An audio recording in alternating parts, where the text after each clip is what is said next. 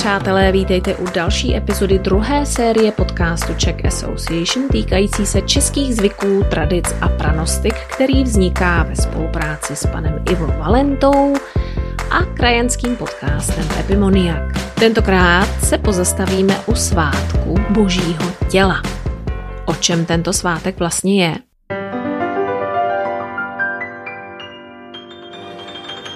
Tak slavnost těla a krve Páně, lidově tedy nazývaná Boží tělo, je svátek pohyblivý a slaví se druhou neděli po neděli svatodušní, což bývá v rozmezí mezi 21. květnem a 24. červnem. Tento rok poté tedy připadá na 16. června.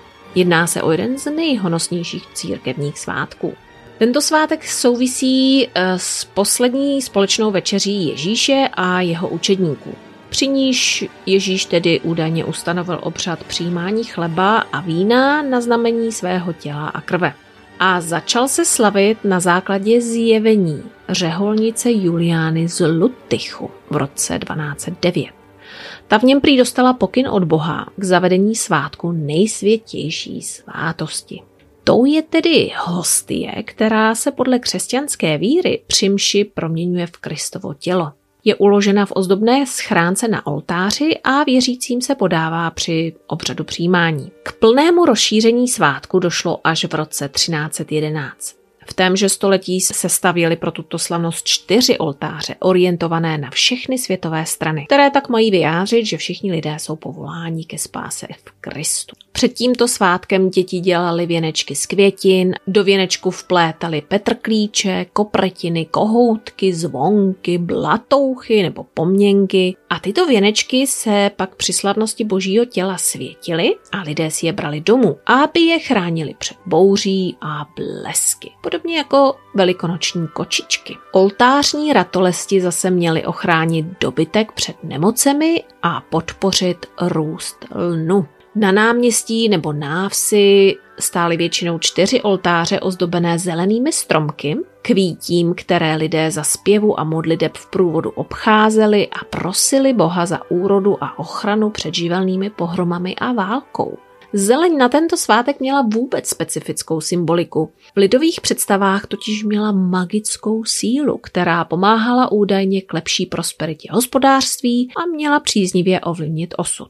Svazky květů, a tedy již zmíněných věnečků a věnečků vybraných bylin, zelené stromky májky stavěné podél trasy procesí, i tráva zhrabaná z cesty, to vše, někdy i poznamenané dotykem monstrance, mělo zvláště na vesnici široké využití. Monstrance je tedy ozdobná prosklená schránka na takové noze, zhotovené ze zlaceného stříbra, většinou teda zlaceného stříbra, patřící k svatému nářadí. Věřilo se i v příznivý účinek roubíků zhotovených z těchto boží tělových májek. Obilí údajně svázané takovými roubíky prý myši, které byste mohli najít ve stodole, nesežrali, ale naopak se ty myši odstěhovaly. Mimořádné ochranné a léčivé účinky lidé také přičítali svěceným svazečkům nebo věncům z vybraných rostlin. Odvar z takových rostlin pomáhal uzdravit nemocné dobytče. Věnec se také například pálil při bouři, aby ji údajně utišil. Ve Slezsku takovým věncem pastevci okuřovali stádo,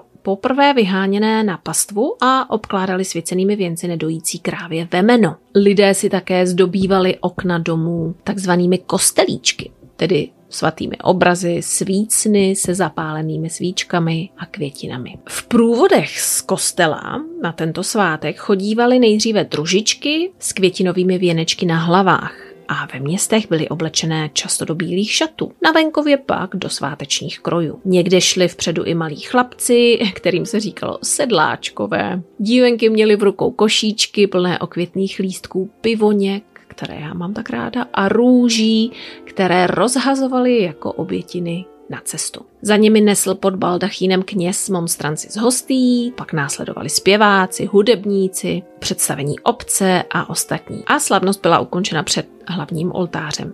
Nicméně tento svátek byl celkově městská slavnost. Řemeslnické cechy, stejně jako literácká bratrstva, měly účast v božítělovém procesí přímo zakotvenou ve svých řádech a jednotlivé korporace měly v procesí určené místo. A význam tohoto svátku souvisí samozřejmě i s tím, že lidová víra dokázala spojit oslavu křesťanského náboženství s pohanskými pověrami. A byť tento svátek byl ještě na začátku minulého století státním svátkem, po roce 1948 byl potlačen.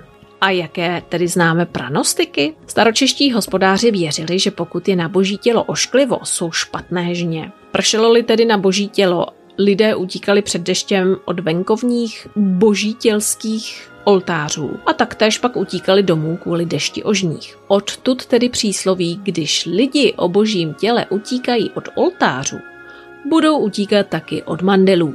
Nebo jste určitě slyšeli následující pranostiky. Po božím těle do vody směle. Jasno-li o božím těle, dobrý rok čekejte směle. Na boží tělo den jasný, celý rok šťastný. Když utíkají na boží tělo od oltářů sekáči, budou sušit senou v pekáči. A toliko ke svátku božího těla. Slavíte tento svátek? Napište nám na podcast@czechassociation.org a podělte se s námi o vaší zkušenost. Budeme se těšit jako vždy na vaše komentáře a třeba i návrhy na další svátky. Za 14 dní zase naslyšenou. Mějte se krásně.